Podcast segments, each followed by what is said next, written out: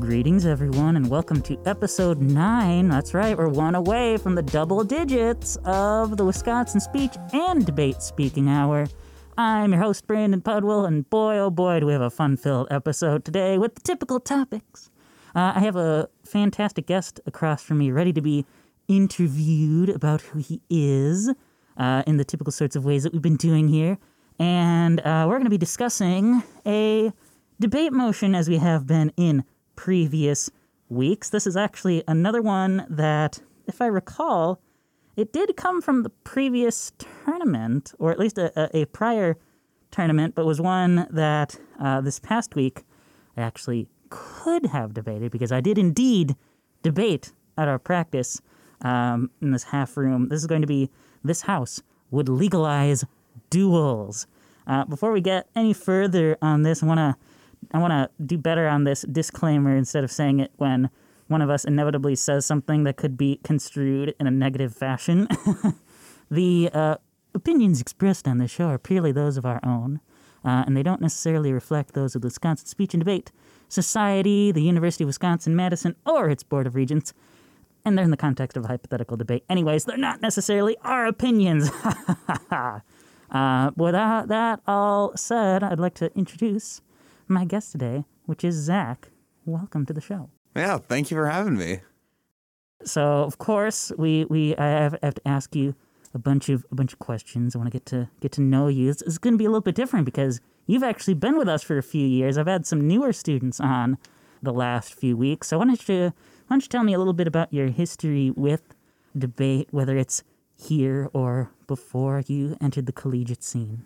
Oh, I realized I could have had already a good duel pun asking you to shoot uh, with the questions, but um, yeah, I I've been debating for a while. Um, I'm a sophomore here at Madison.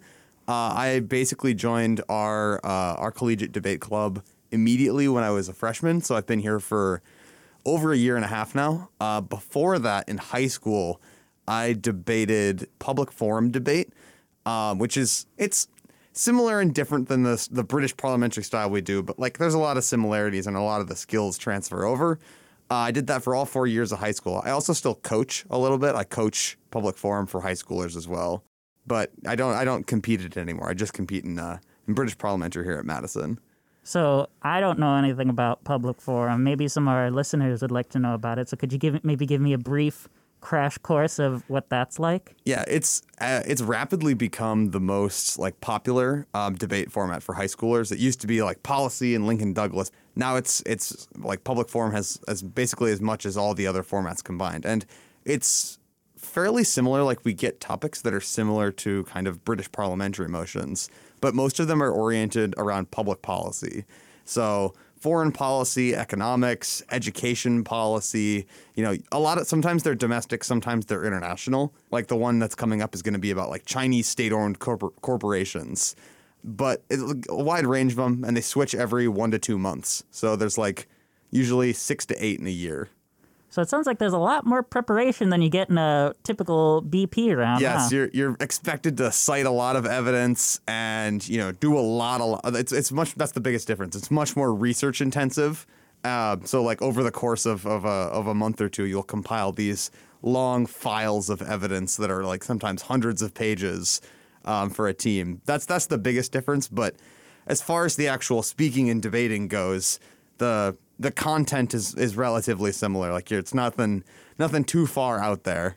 So do you do the similar sort of you go across from each team, or or how does that? Um, does that it's there, it's just it's I, honestly the format is a little easier to understand than British parliamentary. It's just two teams. One is for the resolution, one is against it. It's called a resolution, not a motion. But again, they're very similar, like even worded wise. Um, they'll like specify an actor and everything, but yeah, you, you just kind of go back and forth in between speeches. They're, the speech times are symmetrical. They're a little different. They're shorter speeches, and the rounds are usually only like 45 minutes as opposed to a little over an hour. But again, a lot of the a lot of the differences, like the content of the speeches and the delivery, is is fairly similar. Like judges will expect kind of the same things of debaters, and debaters kind of make similar arguments that they would make And if like if you transposed the the public forum motion to a British parliamentary round, you'd probably hear a lot of the same things being said.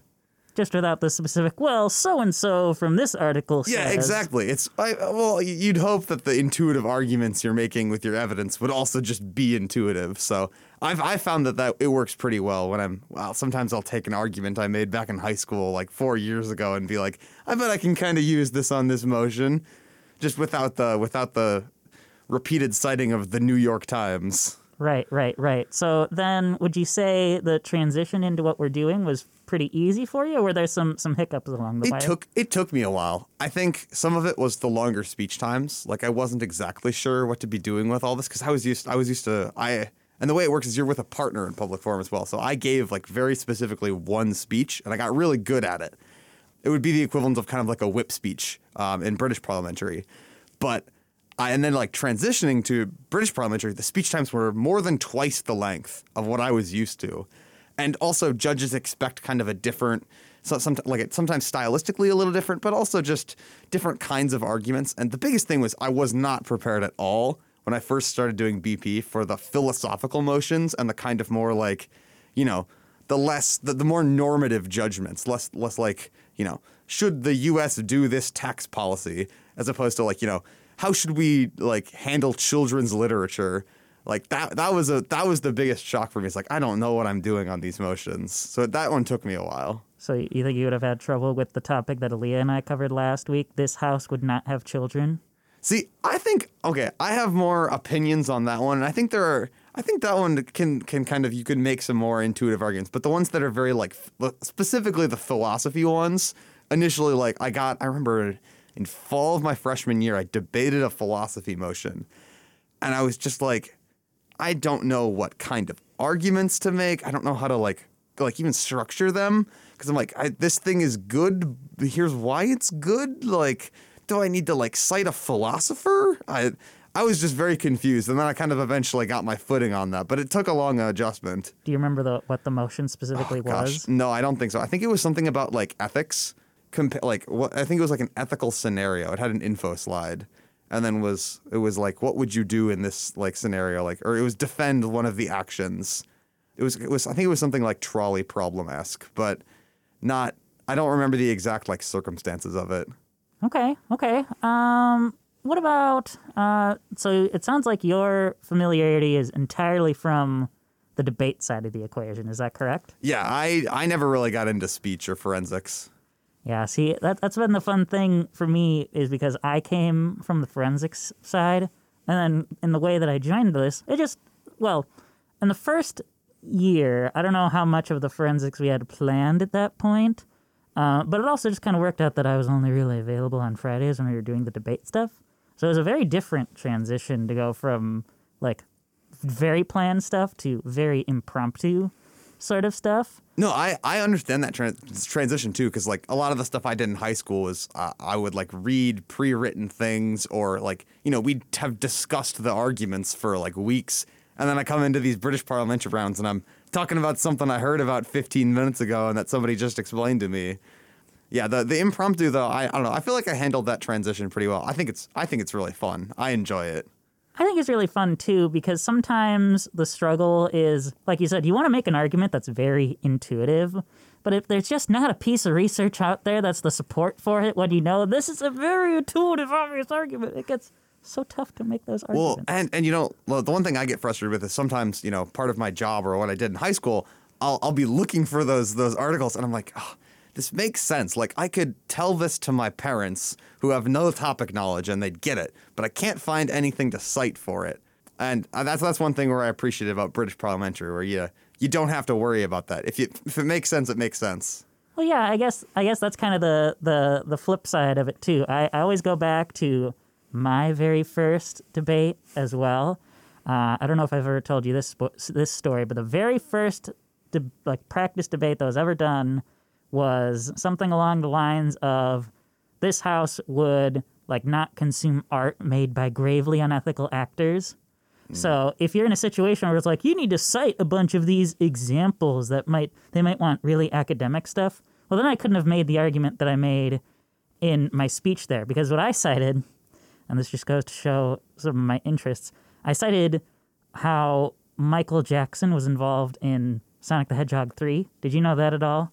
No, I did not. So he, he worked with Sega on making the soundtrack for that. Supposedly a bunch of it was scrubbed from the game, but the other composers will tell you not really wasn't like taken out of the game. We just left it in, and so you'll hear like, wait, that song sounds really similar to one that he would go on to make later. And so then the argument that I ended up making was, are we saying that we can't con- consume this completely un- like otherwise unrelated like piece of art because one guy just so happened to work on it when there's this giant team of all kinds of other people who like we would be punishing for doing that? Yeah, and I'm guessing there. I'm guessing there wasn't a, a JSTOR PDF where you could uh, you could go and find that argument laid out in it. Right. You couldn't find that. I mean, you could probably find a comparative sort of like, here's a similar thing, but I want to do the one that I yeah, understand. bring in your own interest. Right. That, that's that's. I mean, that's why I'm doing this. I'm bringing my interest in recording to doing speech and debate stuff that we do here. That's the beauty of like being able to do your own sorts of stuff. Yeah, the fl- the flexibility is nice, and I'll admit that I get to you know I get to talk about things I want to talk about instead of things I have to. Mm-hmm. So let me let me then kind of transition thing about things you want to do. I want to want to learn about you as a student. So we're gonna do the typical. So Zach, what's your major? Um, I'm an econ with math emphasis major, um, and then I'm also gonna. I haven't actually declared this yet, but I'm going to become a poli sci major here soon. I have the coursework to apply for it, but I just haven't I've been too lazy. So, econ and poli sci with uh, a good amount of math sprinkled in there. so since I since I am that poli I have to ask which which one of the four areas in it are you most interested in pursuing? Either IR or comparative or international relations or comparable comparative politics. Um, definitely not like definitely not political philosophy. I've I've read some political philosophy and it puts me to sleep. And domestic domestic politics is is good, but I, I, I prefer like international relations. International relations probably my favorite. So that that, that uh, kind of going back to that idea that we just talked about, very intuitive. That makes sense if you're into economics because I'm the total flip side. I love English. I love well, I love reading. Although I will readily admit, political theory gets a little too very long sometimes. But that's a whole separate discussion here about how long those get. Um, but like that's why I went down that track because that's what's intuitive to me. Yeah. So. What is about internet? International relations is actually the one track that I didn't study much of anything for. So why is that one appealing to you? I think I well, I think there's like two things. First is that there's a lot of like policy pro like I'm a very I, I like I think the biggest thing that unites kind of all my interests. I like like policy and I like the actual like going in and doing the the dirty work of politics. Like, you know, how does the law get made? Not as much like why does it get made? I guess I'm also curious in the effects of things, but I think international relations like poses a lot of interesting puzzles, um, where it's like, how do you solve this really complex conflict, or you know, there's these competing interests that are trying to they're trying to get the same thing, but in different ways, and that like also matches up with a lot of stuff that economics does. Like economics plays a a lot of the methodology too is very similar, and also plays a big role in crafting the theory of international relations. So it lines up with that. And also it's just kind of again with the with the policy stuff, there's a lot of policy questions with international relations that I think are really interesting. So does this mean you've been really into following the this whole Russia Ukraine Oh, stuff that's I going on? I was reading an article literally 20 minutes ago during my lecture about it because I got an Apple News update about it. Have you have you seen have you seen the new news, Brandon? I, I I don't know if I've seen that yet because I also had a lecture that I was in at five until five fifteen, but I was in the actual discussion. Oh, I am. I am sad that my my predictions came to fruition. It appears that Russia will be making a small incursion into Ukraine, into the separatist regions in the next uh, next day or two. So the separatist regions aren't the. Are, I mean, wouldn't those be the parts that are like? I mean, we kind of want to be with Russia, or Well, yes, but understanding? they're part they're part of Ukraine, but mm-hmm. they have and they're like majority like ethnically Ukrainian, but they have like Russian separatist like ethnic ethnic pockets that are like that have been in conflict with the Ukrainian government. And it got more violent the last couple of weeks, and people were wondering like, is this the pretext Russia's going to use? And I my theory is that Russia's not like Russia never probably planned to invade Ukraine. That's that's too costly. They don't want to occupy a country. That's that's a lot of work. What they've been trying to do probably is veto their NATO membership by opening like an active like territorial dispute because you know NATO isn't going to let Ukraine join if you know they're fighting with Russia on the border about who owns this territory. So I, the, it's all it's all kind of been coming together, and I was I've been thinking about it a lot today because there's been a lot of news coming out about it. But yes, that's that I have been tracking it very closely, as you can tell by my long rant here. It is the it is kind of one of those areas that I'm super interested in. Yeah, I, c- I can tell that that's that's something that we that we could have like dived into if we could- because the week before we had all those Russia Ukraine motions. Yep. But I but I I, I understood that, that that wasn't really Ilya's jam, and I totally get that. Foreign policy is like it's something that I kind of study from the sidelines. It's something that's like I like to follow up with it, but I couldn't go quite into the level of depth that you Yeah, have here. I, I really enjoy it, and also I've just I've done a lot of like NATO Russia stuff in in my research, so I've I've gotten pretty deep into that that rabbit hole. But yeah, I, I'd anticipate the motions to switch more to like what are we gonna do now instead of like what should we do to prevent it. Well, then let me also just make a like a recommendation. If it's offered at some point again in the near future, you should take Poli Sci 334 because that is specifically Russian politics. Yeah, I I saw that one. I almost took it last semester, but my schedule didn't work with it, and I had to I had to do s- stupid math and econ classes. Boo. Yeah, I took it. I took it in our spring 2021. So you know, the like last this past spring before we all finally ah got to come back to campus and actually be fully closer to being people on a campus. So, and it was an interesting, a very interesting class. I wouldn't say it was the one that I was like super enthusiastic to take, but I ended up learning a lot of real fun stuff in it. I think you'd enjoy it. It's good to know. Good to know. It's on it's on my radar. You'll get some of the history. You'll get some of the economics of Russia Yeah. throughout uh, between the Soviet period and the the more modern period. The professor who teaches it is actually also a law professor, so she has a whole section on how does the rule of law function in Russia, which is pretty fascinating. Uh, but we don't we don't need to get into the weeds of that right now. Um, so let me get let me get into that econ stuff then, because I also had Allie was interested is interested in economics too. It seems like what she's going to be doing. So why why why economics then? Um, this is actually it kind of ties into to some debate stuff too. Is because in, in high school, the reason I like I, I actually came to Madison with the intent to be an economics major, and I kind of figured this out my senior year of high school, where we would be doing these topics that are kind of like not super economically based. I would just gravitate towards grav- gravitate towards making these economic arguments, or you know, arguments about the economy, not necessarily economic arguments, but and then I, I- just had this revelation about halfway through my senior year. I'm like, this stuff like I, it makes sense to me. I enjoy talking about it. Um, and then I like came to Madison. I took the intro econ classes, loved them, and I haven't really looked back since. And I guess now the the one thing is I'm I'm kind of more into like economics research.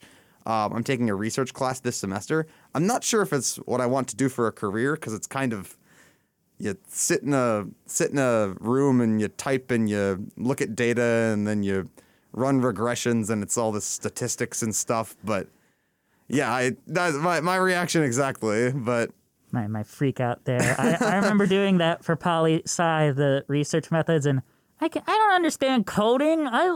like reading. I don't understand coding either. That's my struggle. I'm I'm gonna have fun next week when I start working with my data set. You using R? Uh, we use Stata in economics. It's this weird. It's this, it's very intuitive to code with, but also at the same time, there's like millions of lines of code you can use still. So it's it's scary. Yeah, we used R and R Studio for understanding political numbers, which initially was a class I was very excited to go into, and then it was suddenly like code. What's this? What's all this about code? I didn't know I'd be coding stuff in this class. And also, it did, probably didn't help that I took it in that same semester that I took the Russian politics class. So, you know, imagine learning that over Zoom too. Yeah, that's that's unpleasant. I at least got to do a lot of my coding work when I could like go into my TA's office hours and be like, where where is it not working? Where on the where on the screen? Can you point me to it?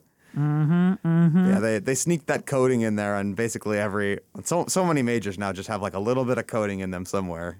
Yeah, it's it's like we're we're in an all digital world here. As we say as we talk into our microphones with the computer right next to us. okay, yeah, but I don't. You know, I only need to understand how to press a few buttons and like, you know, flick a switch Yeah, here. you, you don't got to write the code for how the switchboard works. Yeah, exactly. That that someone else already did that for me. so you know, and I, I'm not saying that's not a bad skill to have, but it's kind of like what we say in um like like some of the education majors are turning toward. You know, not everybody needs to know like how to do every single thing perfectly. Yeah, exactly. That's that's why you hire someone to do it for you eventually. Yeah, I, I mean, it's like the people. It's, I, I compare it to my dad, right? He knows how to do taxes. He doesn't know how to change oil, and that's okay. Specialization of the economy. Yes, yes, yes, yes. so I'm curious then, since since you're doing economics, and I asked this to Allie as well. Is there an economic theory that has spoken to you the most, or one that fascinates you the most, Economic theory. or maybe like an economic framework, perhaps? Yeah. Um I like modern monetary theory because I have sentimental attachment to it, but just the the notion that the specifically that the United States can borrow forever. It's okay. I know it's not completely true, but it's a little bit true. And it's one of those things where you say it and people are like, "No, you can't do that." And then you like think about it and you go into the go into the research on it and also just the the intuitive theory of it makes a lot of sense. Like, what are the investors in the United States going to do? Like, stop investing and then cause a global recession that would make them lose all their other other money? No, they're going to keep giving us money. Uh, but no, that's modern monetary theory. Just basically that like debt doesn't matter when it's like a big actor like taking out the debt. Well, yeah. Um, but that's that's probably my favorite. well, and you look at some of the other aspects. We control our own currency. Yeah, exactly. We're not like the euro, where if you're France, you have you're controlled by the EU. Yep. Uh, you know, we can. I mean, you look at There's the growth. Growth has always outpaced debt historically, and I mean, the U.S. has never like actually missed a debt payment. The day the day that happens is the day that modern monetary theory will collapse. But for now, I, and I, I hesitate to say this around my econ professors because I think it's kind of a a fringe topic, especially among like older professors, where they're where they think like, well, this is kind of the ridiculous like young the young people like making this crazy theory like it's probably not actually true. So I've I've I keep that one hidden a little bit when I'm in my classes to prevent my getting my professors all all angry about it. But yeah, it's it's the it's the new thing. it's the new thing, the new thing that will eventually uh, completely fall apart. I know, but for now, it's really fun to think about, and yeah, Well, maybe maybe it'll end up being like Keynesian economics, where people were like, Keynes, he's wrong. that's that's true. You can never see the future coming. So, you know, economics is uh, so I did take an intro to econ class, but it wasn't here because I so in Sheboygan we have what's called the early college credit program. So what you could do for that is if you were a senior and you were like, "Hey, I only have like two classes during the day. That leaves me the whole ton of time." What you could do is you could sign up for classes at like our UW affiliate in that area. So at the time, so they're actually affiliated with UW Green Bay. But that meant, hey, guess what? Credits transfer over here. So I got their version of Intro to Economics. So Oh, they're they're all really similar. yeah, I mean, I can't imagine they're too different. So that's, that's I have I have a little bit of uh, background in there as well. Are you are you more microeconomics or macroeconomics? I keep going between these two, and I'm, I'm be, uh, you begin to realize like when you get up into the like advanced electives, they're they're like the way it's separated into 101 and 102 is is not like perfect. Um, there's some things that are cleanly micro and some that are clearly macroeconomics, but a lot of stuff is in between. Like the research I'm working on right now, it's com- complicated because it's like government policy, which but you'd think is macro, but it's government policy that affects individuals' decisions, which is micro. So it kind of like goes in between the two. I'd say from a research standpoint, I like macro more because it's way simpler. The micro models have like 50 different letters and they, they make my head hurt trying to read them because they're like they do, they have these like pages defining variables and it's just very confusing and very like theory heavy whereas the macro ones are like yeah, we know these three things affect this. Let's find a really cool way to test it. Like we'll use this weird like sample that compares these two countries. Or I think it's I think it's a lot neater. I think as far as what I think is actually more interesting about like the real world, I think individual decisions is more fun than like big banking policy and stuff like that. Like I think that stuff is just not at all fun to think about. But I think that kind of like I think the part of macro that's like let's compare these countries and see why they're different kind of stuff is is is is very interesting. Yeah, I would tend to agree with you. From what I can recall from what would have been hmm, at this point, probably no, it would have been three years ago because it was the spring of 2019 that I took that class. I recall macro being like, "Wow, this is way more intuitive." But you're right, micro is just so more. It's so much more applicable to yourself. I see. I I felt the exact opposite way about intro, micro, and macro. Like intro, micro really clicked with me, but then I I started doing more of it, and it's like it stops clicking eventually. But yeah, it. I think, I think there's a, a healthy dose of both is ideal. Yeah, gotta gotta. Everything everything in moderation, as my grandpa would say. That's a, a, a classic uh, idiom that I think is, is fair to return to in this situation. Um, but you know, Zach, you're not just a debater. You're not just a student. You do things that are outside of these spaces. so, what what what would you say you do in your off time from those? Off time. Um, let's see. I I am I've been less so this year because I've been very busy, but normally I'm a very outdoorsy and like not necessarily a sports or athletic person, but I like I like doing like outdoor sporty things. Like I like hammocking. I like throwing the frisbee around. I played a lot of basketball in high school. I've kind of transitioned more to playing like outdoor volleyball. Probably oh, I'm very excited for it to be spring so I can go back to playing playing sand volleyball. That's that's one of my biggest things that I'm excited for in April. It's gonna be real fun. Um, what else do I do? I think uh, I mean I like to like other other things I like to like weightlift at the gym and stuff. But I'd say I'd say the biggest thing is just like outdoors sportsy things. So you're the biggest outlier here because you're the first person on this show that I've heard be like, "Yeah, I like athletic stuff."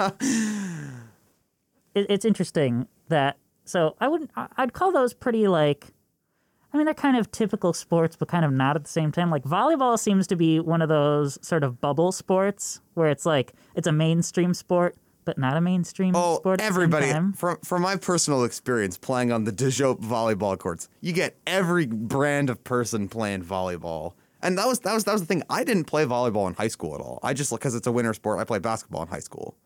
Um, I just walked on to the Dejope courts one day and was like, "This looks fun. I'm gonna play." And then I got really into it, and I made a lot of friends through it. It was great.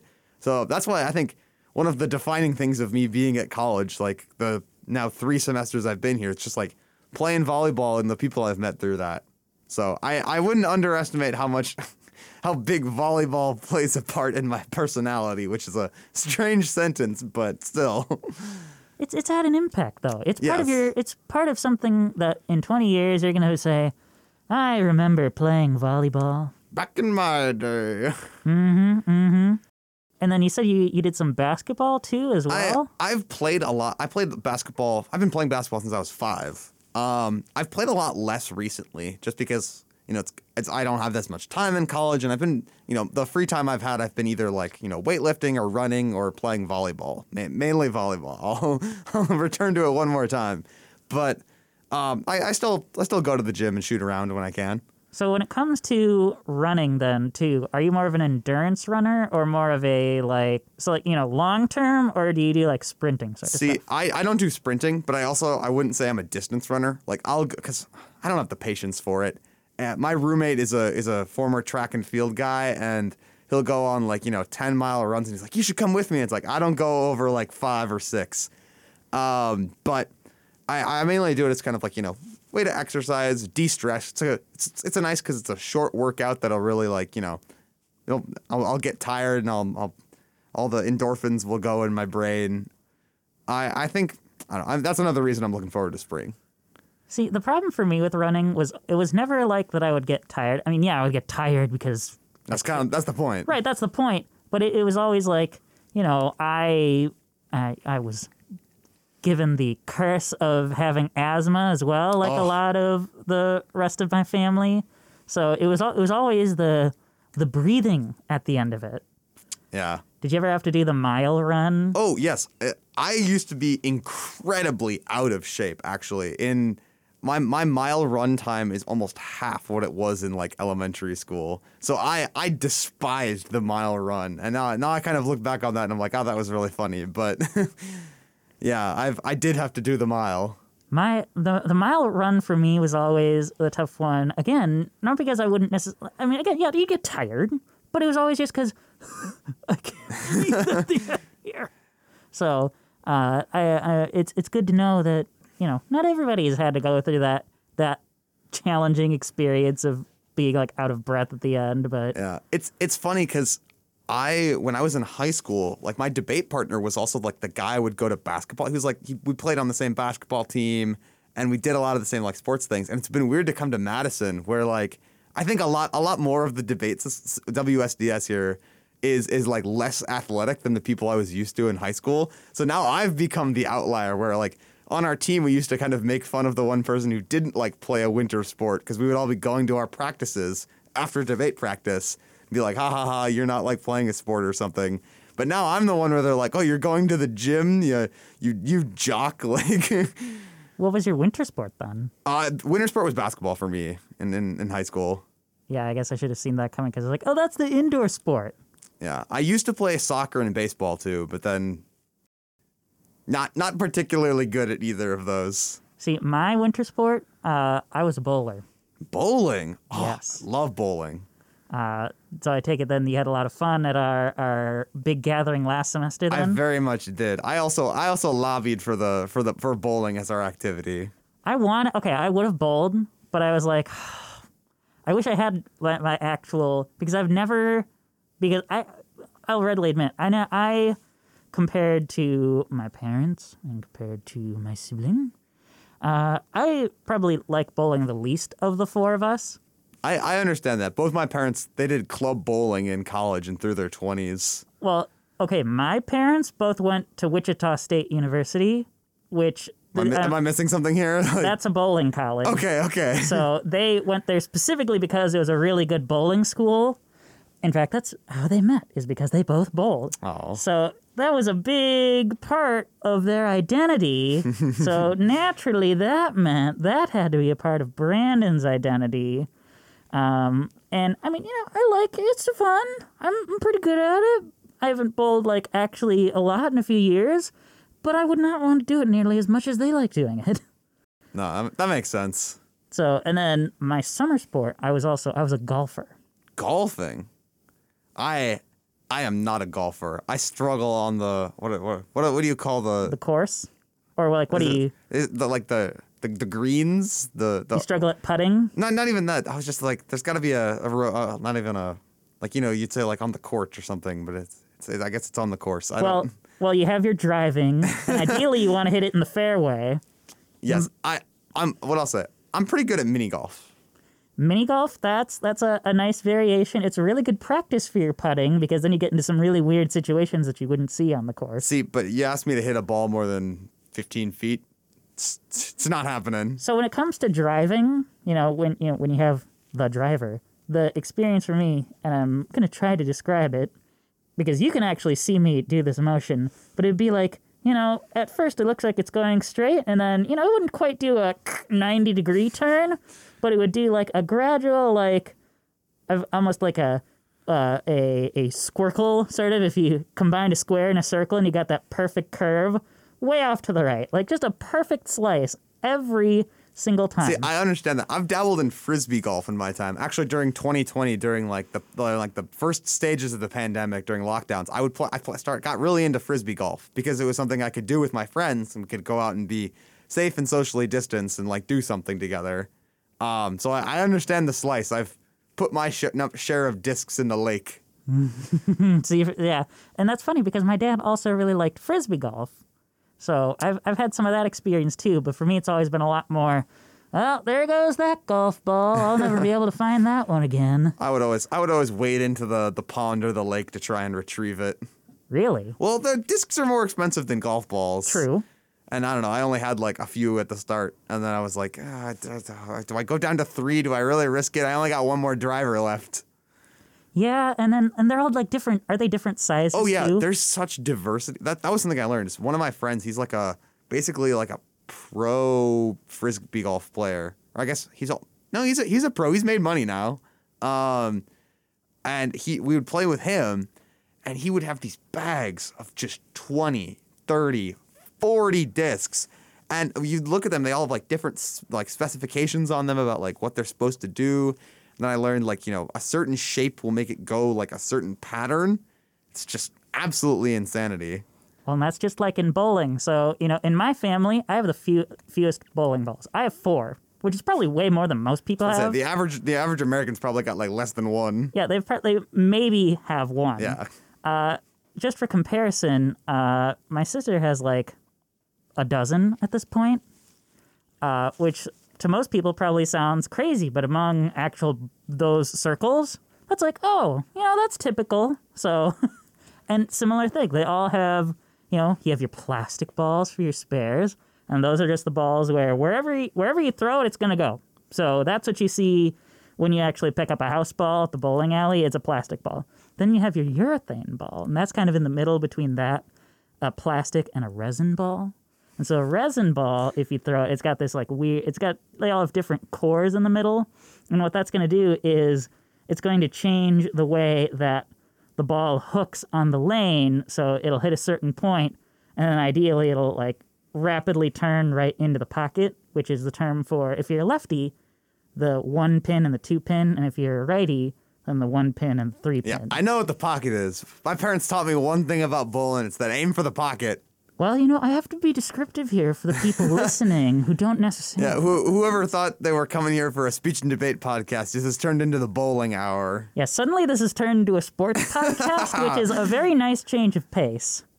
Uh, what about what if you weren't doing sports? What, what, what would I find you doing? Oh, this is actually an interesting question because I actually know the answer. Uh, I was a very, I'll, I'll, I'll, not to brag on myself, but I was a very talented professional or a, a young bass player, um, like orchestral, like string bass, the big, the big one you see in the back of the orchestra. Um, and I played that from third grade. Well, I, I still play it, but I, I was I was like very invo- involved with it third grade through basically 11th grade, so junior year of high school. Um, and I was like, I was one of, in the top orchestra. I was the section leader. I went all state freshman and sophomore years before I decided I didn't want to do it anymore. And also part of that reason, oh, I'm, it all comes back to debate. Is I I realized like I I liked doing debate as an activity a lot more than it. And I was like, if my hobby that won't be my career is more enjoyable than this other hobby, which I think I could parlay into a career, then like maybe I don't really want to be doing this with my life. And so I uh, I, I kind of got less involved like my senior year of high school, and I haven't really done much at Madison with it. But if I wasn't doing sports, actually, well, I was doing sports and this. But if I wasn't doing sports, I probably would have been doing more stuff with music. Interesting. Yeah, that one's that one's one where a lot of my like friends at Madison that I've even my like very close friends, I'll like mention that and they'll be like, "What? Well, and that's exactly why I I want to I want to have this section. I mean, we've been talking for about forty minutes here, and now it's like I've probably learned ten times as many things about you than I have Many many many random factoids." Right, things that I like had no idea about before. Like, you know, I didn't know how big of an athlete you were until about ten I, minutes okay, ago. I'm not that big of an athlete. I'm more of a casual sports person now. I don't think I was ever that big of an athlete, but I do I do enjoy a good day uh, a good day at the at the courts. You're an outdoorsman. That's that's true. I'm a I'm a man of the wild. Do you camp? Oh, my I camp a lot. Um, my dad and I we don't stay in hotels. We camp. Every summer we go on like road trips and stuff. Um, one thing he does this weird thing called high pointing, where he goes to the high, he's trying to go to the highest point in every state of of the U.S. He's got like 43 at this point, but as you can imagine, we go to some weird places doing weird road trips. So I've I've been to 47 of the states. Have you ever done any geocaching? I I haven't done geocaching, but I've like I've seen people doing geocaching, and I know that my my situation with traveling everywhere would be very good for geocaching. I'll readily admit I don't actually know what geocaching all entails. I just know that there's that a teacher I had was really into geocaching. So I've I've seen people very into geocaching, and I don't know if it would appeal to me. I don't know. I I, It's like I you, you find a like thing at a place, and then you leave something, and then you go find another. That's that's my understanding of geocaching. it's like going on an adventure. It sounds like Yes. Well, I I just I just go on the adventure minus the geocaching. you go on the adventure. You you, you enjoyed the journey. You don't care about the treasure at the end. I mean, the view from the top of the mountains is pretty nice, but Well, that's true. I mean, you, you want to have a little bit of that treasure, but it, it wasn't the main reason you went there. yes, maybe. that's true. Well, I don't know, Zach. Is there anything else you want to share about yourself that you might be int- might be interesting to the audience that I haven't picked up on yet? Honestly, I don't know. Not really. All I'm, right. I'm a I'm a I'm a man of few interesting things. Well, I, I, I Besides disagree. besides besides the ones already shared. Okay, well, I, I guess that's that. I would say then is a more fair description. I would call you a pretty interesting person based on again all the things that we just talked about for this extended period. Per- perhaps that wasn't the best descriptor. I mean, I mean, you know, I it's very easy to say things in a self-deprecating way. I I do that unintentionally too. Oh wait, hold on. I'm gonna share my favorite TV show. Ooh, okay. Actually, I'll share my favorite. Okay, I have I have three favorite TV shows, and I feel like they represent interests pretty well. I've got, and these aren't actually okay. My favorite TV show is New Girl because I think it's just a really great TV show. I watched that thing like eight to ten times all the way through. I can quote it almost every episode. Other one would be The West Wing, which Makes sense. Econ, Poli Sci, West Wing. Makes makes a lot of sense. And then third would be I really like Star Wars. Big Star Wars guy. So and I people hype up the Mandalorian. It's it's that good. I really enjoy that show. Mandalorian is um, incredible. Well, and it's funny that you picked up on that too, because I remember again on a recent episode being like, you know, I've noticed I haven't seen. It doesn't seem like a lot of people are interested in TV anymore. Oh, I TV is a is a thing that I do to relax myself. Like I during the school year, I try and stay off of social media. So like I like delete Instagram. Basically, the only one I have is Snapchat, which is just for communication with people.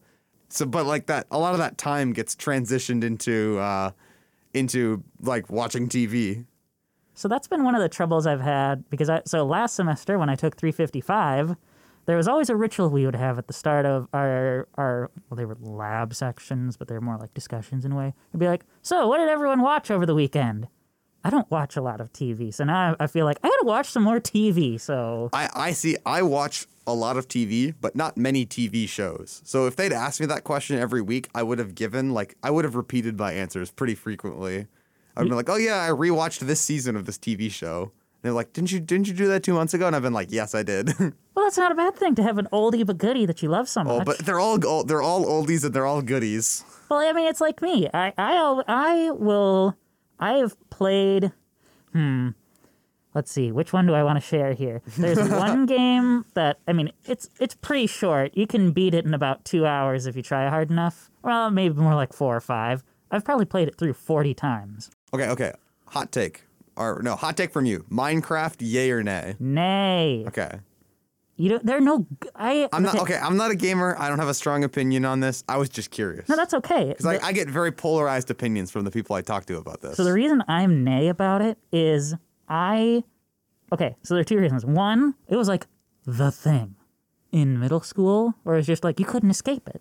You know, nowadays it's probably well, what am I saying? Nowadays, if you were to go into that same middle school setting, everyone's probably wearing an Among Us shirt.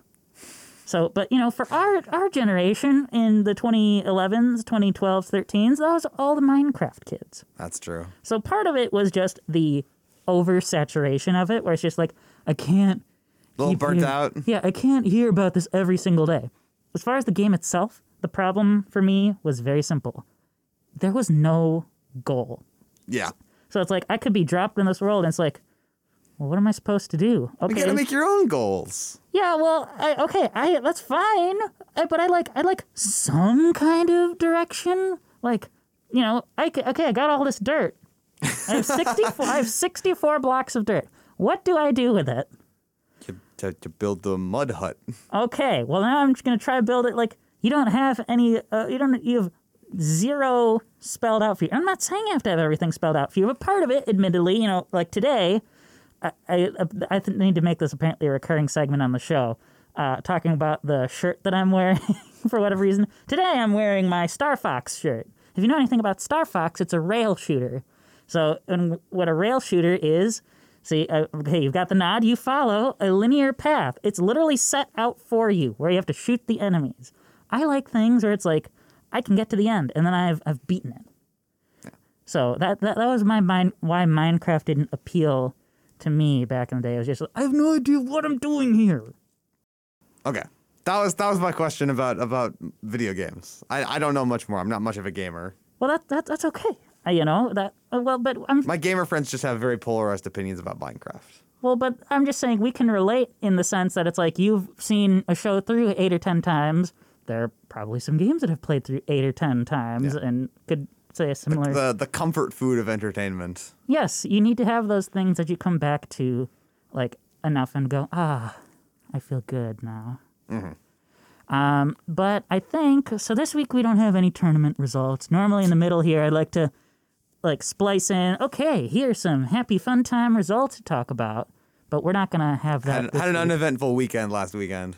No, yeah, there are no there are no tournaments of which to speak. Uh, but we do have a motion here. Do you, do you want to tell? Oh, you you can read it off. Okay. Well, I was going to ask if you want to tell the background of how we chose Oh, yeah. motion today. Today's motion was just one that I was sad we didn't get to debate on Friday, um, because we did, you know, we did a, a mini round and we did the what was it the the, the, the when the people choose the, motion, the striking. striking, yeah. And this was one of the motions that um, Brand I was debating against Brandon, and Brandon and Sophie struck this one. I was sad. So okay, I'll, So I I'll- think it's fun. so I'll admit I I more so let because I wasn't entirely opposed to tackling this house with legalized duels. That was more so Sophie's choice because what she Sophie's choice. Well, because what she told me is that she so she judged at the Alaska tournament, and that was one of the ones they tackled. And she said that it ended up being a train wreck. So I was Okay. like, okay, I, I'm going to trust Sophie's judgment on it. I the the first one that we struck off was more the one that I was like, yeah, I don't really want to do this one. But because I am a gracious host, I was like, okay, Zach, we can do this house with legalized duels today. That's what I like to hear. Okay, the main reason I wanted to do this one is just because, like, I think the concept of dueling is is cool. Just, ju- just that that that's that's it. Full stop. Really? So you you think okay? So you think it's cool to like I've been slighted. I will shoot you. Okay, okay. Not like you took my parking spot, right? like, no, no, like if we apply some economic modeling to this, the the marginal benefit you get from risking your life for a parking spot isn't worth the cost, or well, I guess, of, of risking your life for it. But I think that if people dueled over important like things, things that are worth dueling for, I think that'd be awesome. Okay, well hold on, Zach. So uh, I I told this to you earlier, but our fine coach AJ sent out this link, this blog from the What, Library what were of some of the what were some of the reasons that it listed for for dueling? Yeah, so I'm going to I'm going to uh, read this little bit here. This is um, the 16th article from the Code of Honor, uh, or the 39 articles with an appendix showing the whole manner in which the duel is to be conducted, with amusing anecdotes illustrative of dueling, to which is prefixed a dissertation on the origin and a progress of the duello. I feel like you needed to Southern. feel like you need to read that in a British accent. oh, yeah, I should have re- I should have read it as the Prefix. the code of honor. um, well, then maybe uh, so. Here's here's the the sixteenth article. Should a gentleman strike another for a verbal offence, he can afterward require no apology for such offence. But should the blow be returned and he be injured or overpowered in the contest, an appeal will lie to the duel. So um, I don't know. I, mean, So that yeah. means if you get into a fight and you lose, you can basically do a do a Supreme Court appeal to just shooting them. Well, the way I'm reading it is basically just let's say someone, you know, calls you, uh, like you said, a verbal offense. So they, Verbal offense. Yeah, so they, they say They say my shoes are ugly. yeah, your shoes are ugly. And then, you know, the person who's been insulted can afterward, you know, like in the in the cartoons, you, you would see them fancily pull off their glove and smack the other person. Oh, yes. So so you can you can do. I just know that because was that's a, a a Looney Tunes gag, and I love Looney Tunes. You know, you can do that, and you can require no like you you don't have to apologize for doing that. But if the person who insulted you that you just slapped or whatever returns and fights back and you know you get injured, you the now it's up to a duel. Yeah, you can you can escalate it. Yes, yes. So Okay. Uh, I don't know, Zach. I'm just saying. I feel like that's pretty comparable to you took my parking spot here. Okay, okay. No, no, no, no. Well, that's the thing, though, is that in that case, you wouldn't be. I, I don't think. I think that people are more rational than we give them credit for, and I think in that case, then you know, probably you're not going to be like, yeah, let's let's like kill each other over this this glove slap, all right? But I also think that like people do like shoot each other or like murder each other over stupid stuff all the time, and I think like part of the reason that I thought that it wouldn't be the worst motion is because I think a duel is a lot less bad to get caught in the, like the crossfire of because it's more like controlled. Whereas like you know you read these sto- this is this is a little little weird, but like you read these stories about like essentially people who are caught in the crossfires of conflict. And I don't mean like, you know, like two nations fighting with each other. I mean like somebody's mad at their business partner for like stealing their patent or something and they go and they like shoot them. But like in the process of doing that, they also like shoot their spouse or something. And like there's, you know, if it's a duel, that's not going to happen. Now, there is the whole thing about how, you know, if duels are now illegal, maybe more people will do things like this. But I also think that, I don't know, people don't want to risk their lives.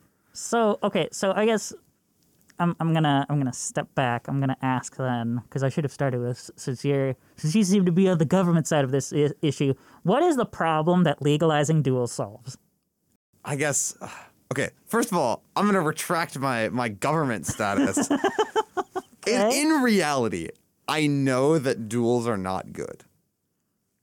In reality, but but but but hear me out. But hear me out, okay? in reality, I know they're not good, but I do think that there would be some situations where they'd be useful. And I think you can, like, the, the specific thing I'm highlighting solving is like the idea that, you know, people get caught in the crossfires of conflicts they're not in, specifically violent conflicts.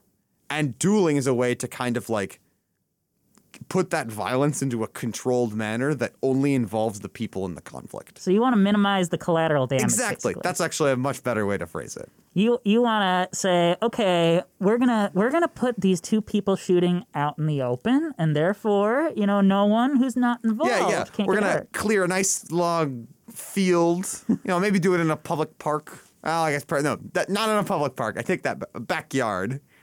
Hmm, mm-hmm. Um, I don't know. I guess there might be rules on this, but well according to do you have to do it in a public space? Uh, well, let's see. According to this, first we have to we have to say there there's there are certain elements that distinguish a duel from just like a normal fight here. Yeah. So this is this is there there are rules, which is why this 39 uh, articles exists, um, and it's supposed to be it's supposed to be honorable and among men of equal social standing. Ah, yes. Only men can duel.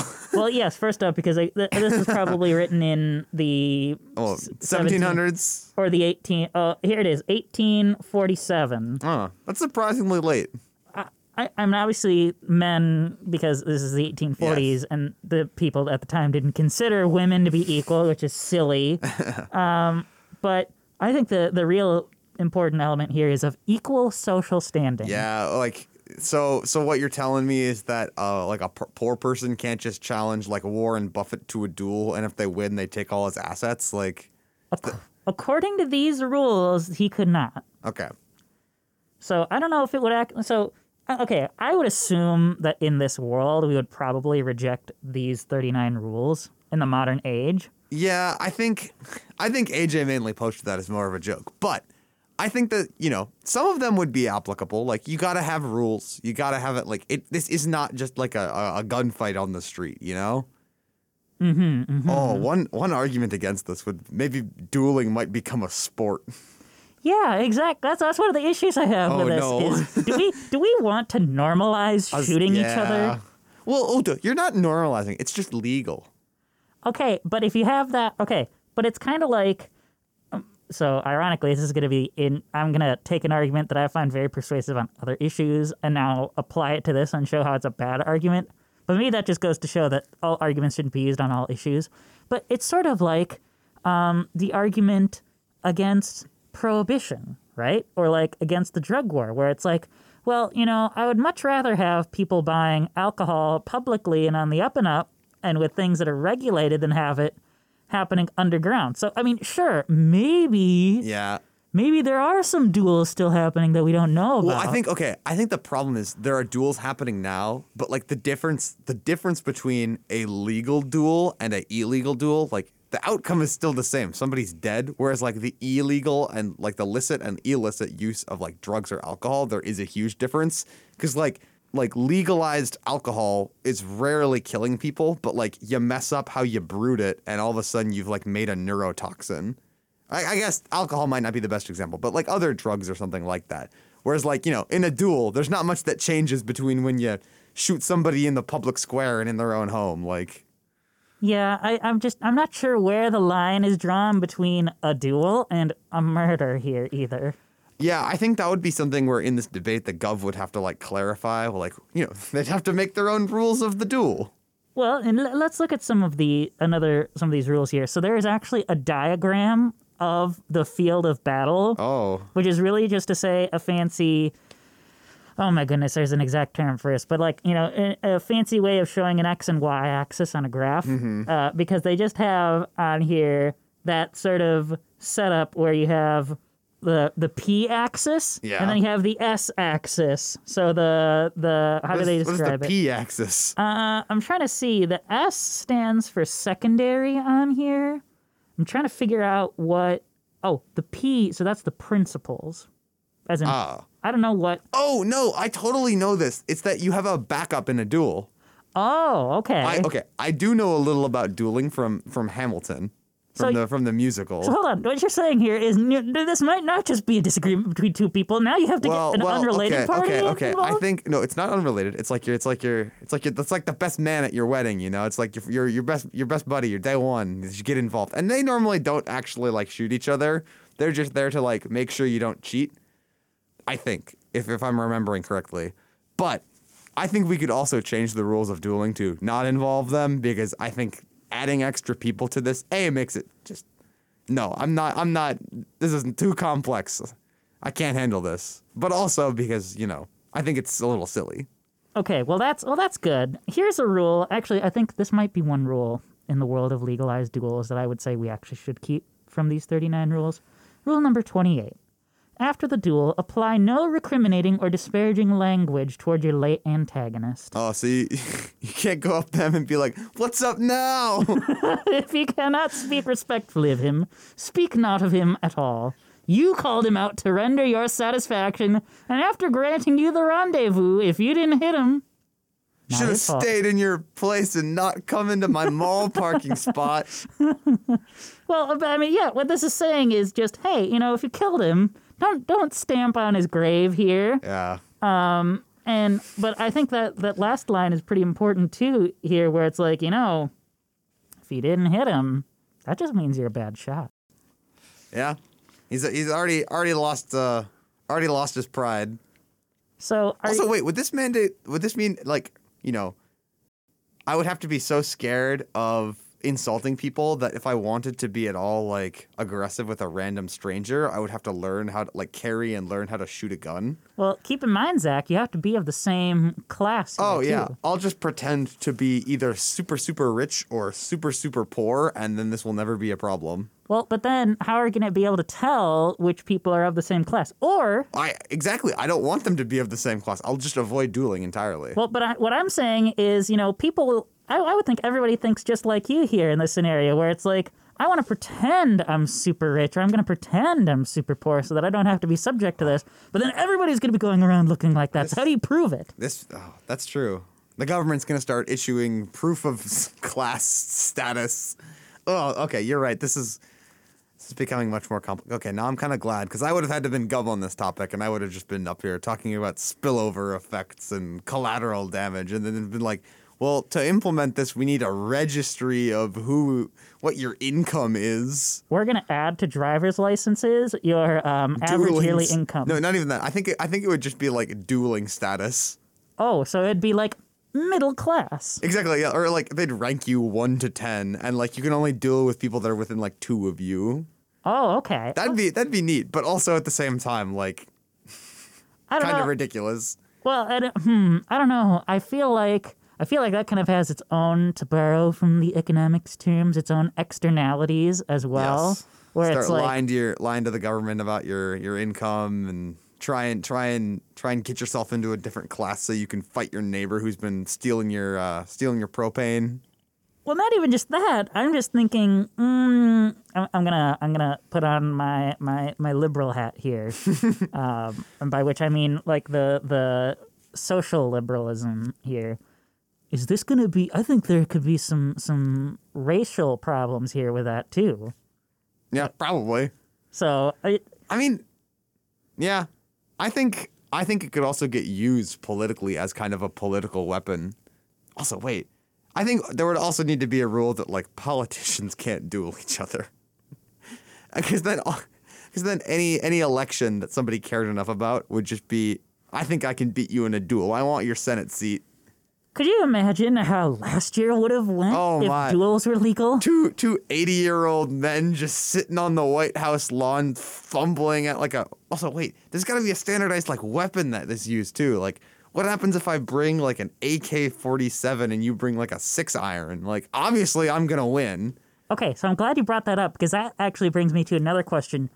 It should the if we're going to legalize duels, are we legalizing the specifically these gun duels or should they be sword duels Yo. or like how specific should we Knife get fight, here? knife fight. No, no, no, you can't. Okay, that, It's gotta be a, it's gotta be a classy fight, I forgot. that reminds that always brings me back to uh so um one of my friends did special occasion speaking in the forensics circuit when when I was in high school. Hil- He did a, this hilarious speech. So the the way that that category work is you're given a uh, different types of scenarios that you might have to give a speech for. So he did like a, a PTA speech, and he was a motivational speaker for it. And he had this whole acronym of like ways to to curb aggression because apparently the PTA like didn't really like each other. I'm trying to remember. This is like ooh, it would have been my freshman year of high school. So this is probably seven years now, which makes me feel very old. But I digress. And the last the last element in his acronym was was K. Knife fights are never the answer. so in this world, I mean, he's I, wrong I think but not wrong. I think you could specify it to like sword and gun duels, and then just be like these these classes of weapons are allowed for this. And I think I think you could still impose some forms of like you know restrictions on gun ownership. Like obviously, I think first of all, most important thing, age restrictions on who can duel. I'd say no one under twenty one can duel. Well, I'd sure hope no one under 21 could I duel. like, if you, if you, can't, if you can't drink, you're not dueling. Is there is there are there going to be practice fields for this? Like, is there going to be at the gun range? There's going to be and there's going to be new sort of um, what's the word for them? New like lanes set up that are Oh, I'm not even. I'm not thinking gun range. I'm thinking like VR.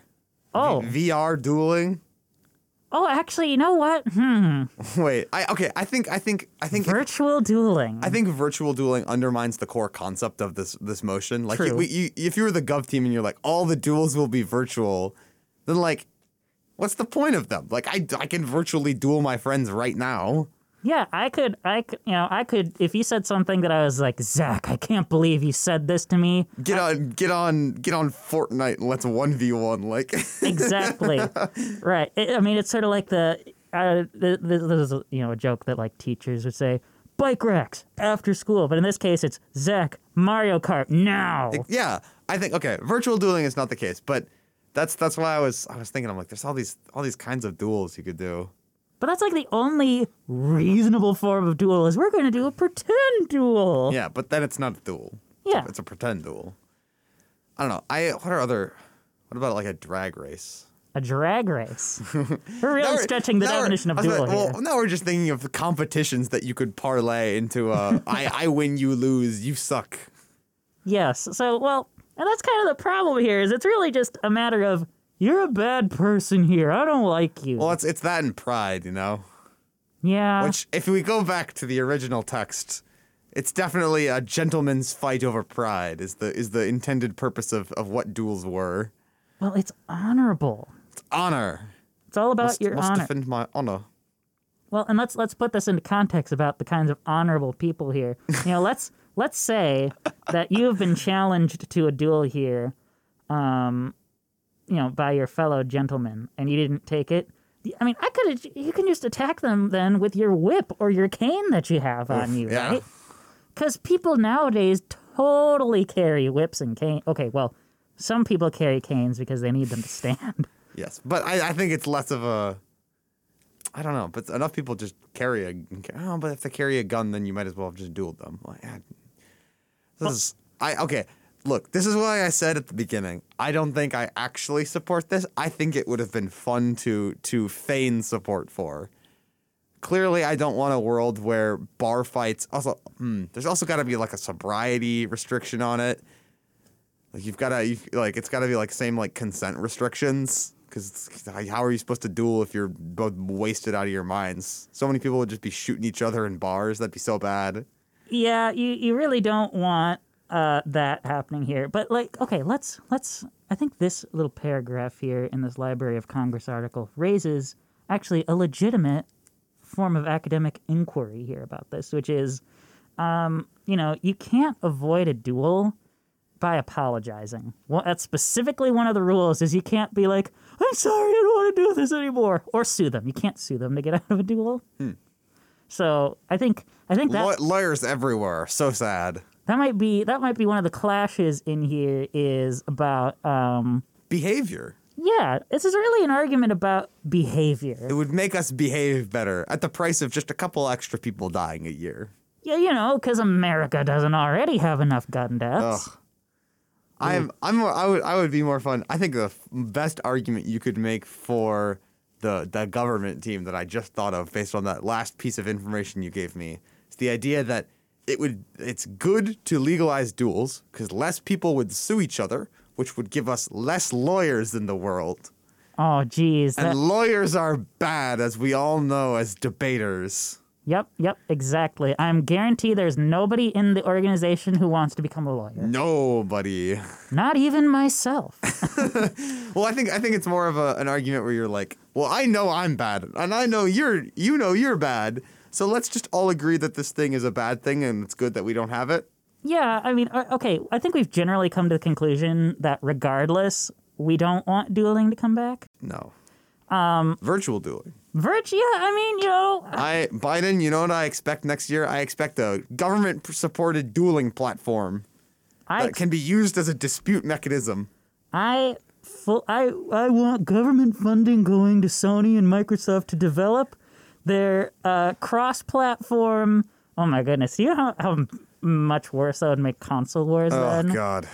Oh, that'd be terrible. Yeah. Let's let's keep the government out of that arena. Yeah, let's let's not have let's not have anything happening that Man, can if, if, if. AJ saw this after what he sent in the thing, he's like, "How did you get from the 1940 or 1847 rules of dueling to Microsoft and Sony competing over government subsidies of virtual reality technology, well, because we're trying to figure out the okay. the optimal dueling?" If dueling had to come back, what would be the only optimal way for that to happen? And the only optimal way is for it to actually not come back in reality. I don't know. Drag races. All I'm saying. Well, but not everybody knows how to drive a drag racing car, Zach. Well, you could just use your regular car. Okay, but not every. Okay. Then it's then it's Hmm. just then it's just a competition who has the best car. This is then then that's kind of just silly. there are no ways in which. The, okay, the problems with this is there's no Then ways. you can just you can do it with similar class people, similar classes, similar access to vehicles. Bam. well, there you go. You keep that rule going. But You're now right. we're, you know, just create a caste system. It'll solve everything. I didn't even think about that. You're raising up. This is like making a caste system too. Like we're. I mean, you know. I- Okay. You know, this this is uh, this is not, this is not good. There's so there's so many problems with this idea. I I, I want to give the government side credence here. Like I think there has to be a good argument for this. Otherwise, Oh, they wouldn't make we've it highlighted a couple, like behavior, like the spillover effect of like violence on other people would be minimized. But I think on net low, like it's just gonna be so many more people are gonna be doing this. Like just just more people. It's gonna be easier to get into a like if it's legal, people are gonna think it's okay to go duel. And then also there's all these random like how do you even do this if, like effects. Okay, so I, because I want to give the government its fair shake here, I want to talk about behavior, but I just thought of this question that I want to ask before it like leaves my mind. So, how do you think this would work in this age of political polarization that we're in? I don't think that Democrats and Republicans would just shoot each other. I think perhaps extremists who already were were prone to doing violent things might, but I'm not sure like how much more it would cause them to do it. so you don't think violence would actually increase if I think- this were I think it- enacted, like political violence? I don't think political violence. Well, uh, I guess I could see that because this is supposed to be between two people, whereas most political violence seems to be. I was about to say, what are you gonna? gonna do? Like, there's this one guy at a protest that's annoying you. You're gonna be like, I'm gonna duel you. Yeah, I guess Maybe. maybe. I don't think it would be common, and I also think that like politicians would like, they don't want to get shot. Like, they don't. They they they probably discourage that as a use for it, which would you know denormalize it essentially. Yeah. Okay. So Hopefully. so then let's actually talk about behavior. Why would this improve people's behavior? Because like, okay, think about it this way. I'm at the bar. I don't want to risk insulting your shoes because, you know, if I if I'm like, Brandon, your shoes suck. And then you're like, "Oh yeah? Yeah." And then you like slap me. Like my own like or I guess I you don't want to get into an escalating conflict with someone because it risks going to a duel, right? Which you know, I don't want to do. I so I, I avoid the conflict altogether. However, it's tough to think of scenarios that aren't very trivial for that. I guess it, like discourages people from maybe like, you know, stealing from their friends or doing stuff like I, I think you would need more like concrete examples of bad things that are like actually significant.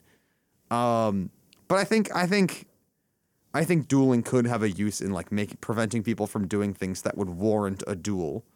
Kind of a deterrent of, of, of some effect. So it kind of reminds me, it's almost like making a more personal way of how, like, you'll have like people who are really religious be like, when they're asked, well, well, why don't, well, why don't you do this really bad thing? And they're like, well, because God tells me not to. This Yeah, is sort of like a more practical version of that. Yes, it's because I don't want to get shot.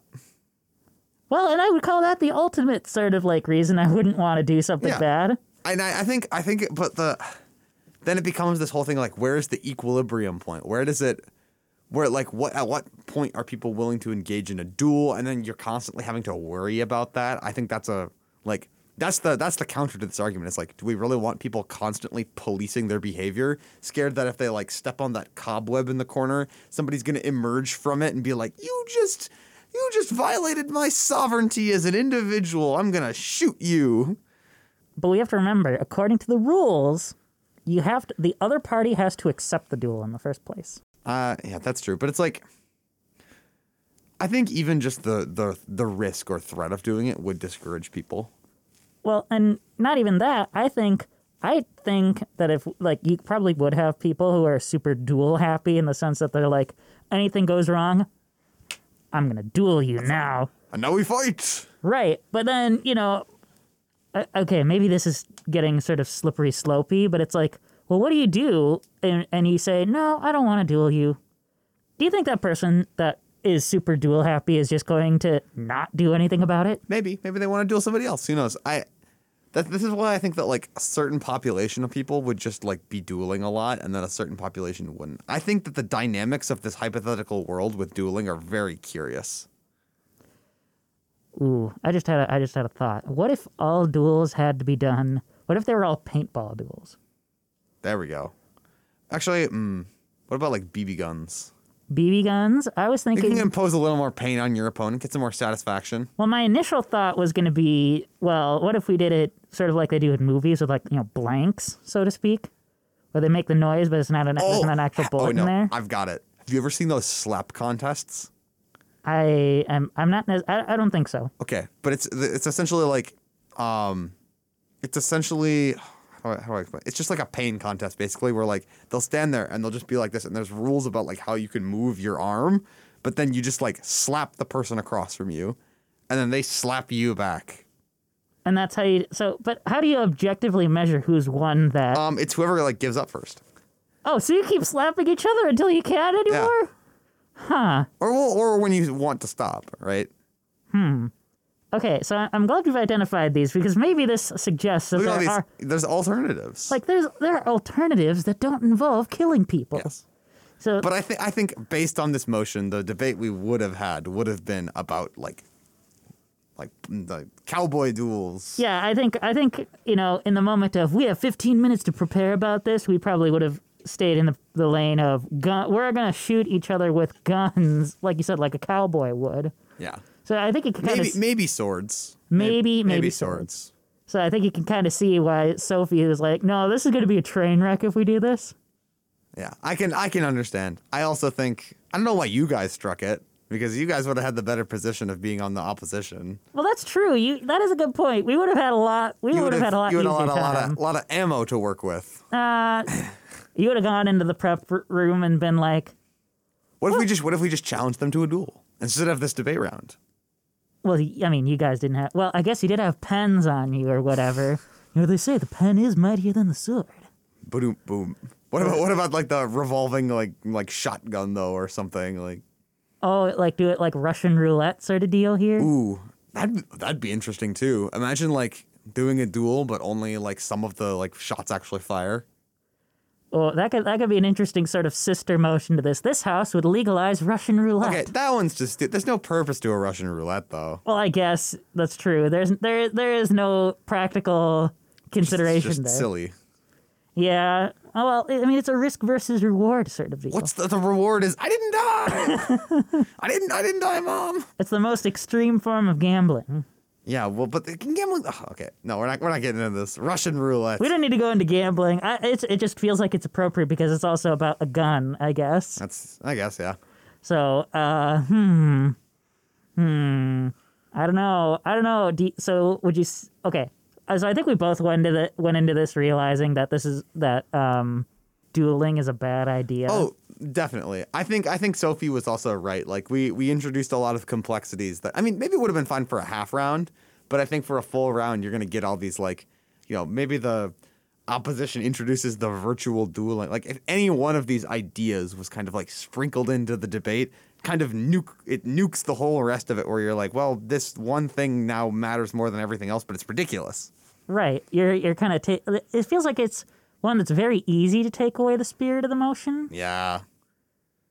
So, uh, you know, I don't know. I think It would have been it would have been fun for a little bit probably. well, but you know, the, the best part about it, I think we had a lot of fun here talking about it. That's true. It's it's fun. It's a good dinner conversation. That is a great way of describing it. It's a good I think it's a good dinner conversation. I don't know if it's a good debate motion. Yeah, the the back and forth nature made it a, made it a little better. The kind of like seven to seven to seven minute speeches might have been a little tricky to get that.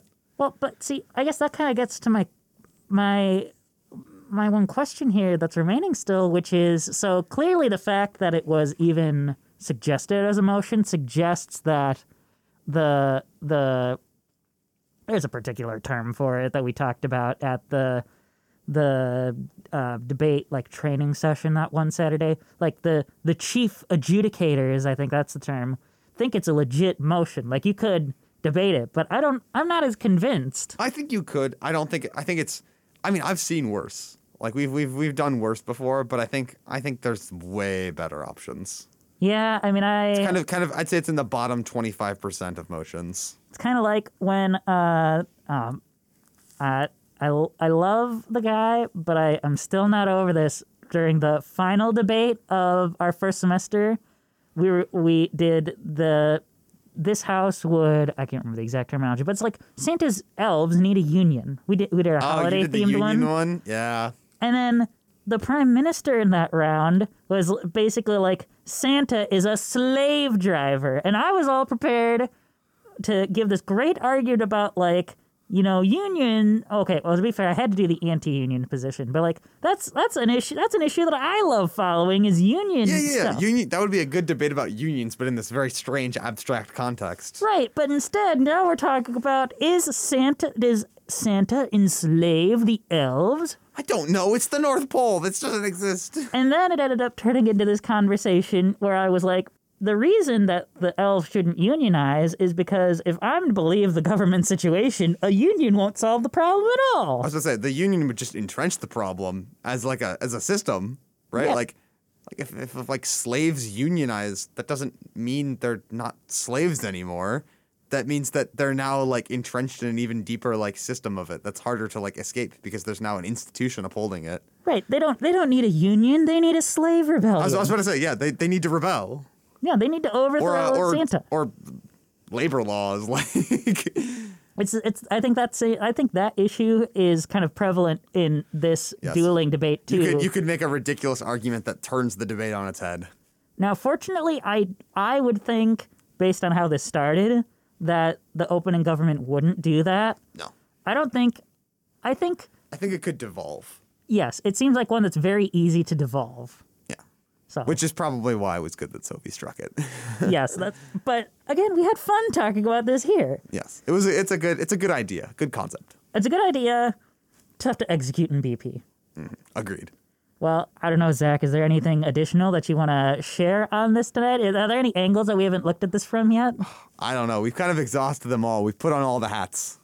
All right. Well, uh, I think this is you know the, this is a very a very lively discussion. This is probably the one where uh, we talked over each other the most. But I think it's actually you know n- I mean I I always do my recording best practices with my guests beforehand, but in this case I think it worked out great. There was, a, there was a, a lot of back and forth on this this very strange topic that we, we somehow knew a lot about. I guess. Well, this is kind of one where we needed it. And I mean, I only knew more about this because we just so happened to have this article here. Usually, I mean, I very appre- much appreciate that we send these articles out in the Discord. I usually don't read them, but since I, I, I knew on Friday, I was like, well, I know Zach wanted to talk about this motion. I should probably read this just for the sake of maybe having a little more knowledge on it. Um, it kind of it kind of helped here to give some of that that context on it. Uh, but yeah, no, I think I think in this case, our our kind of talking over each other in some instances is going to make this just be a more entertaining discussion.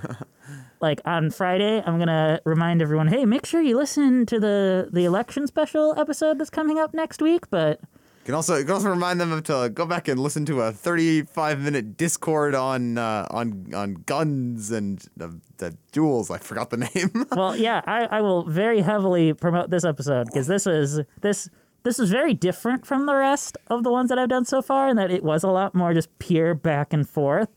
But I think this one is going to be very very entertaining. it so. will be a banger. No, there you go.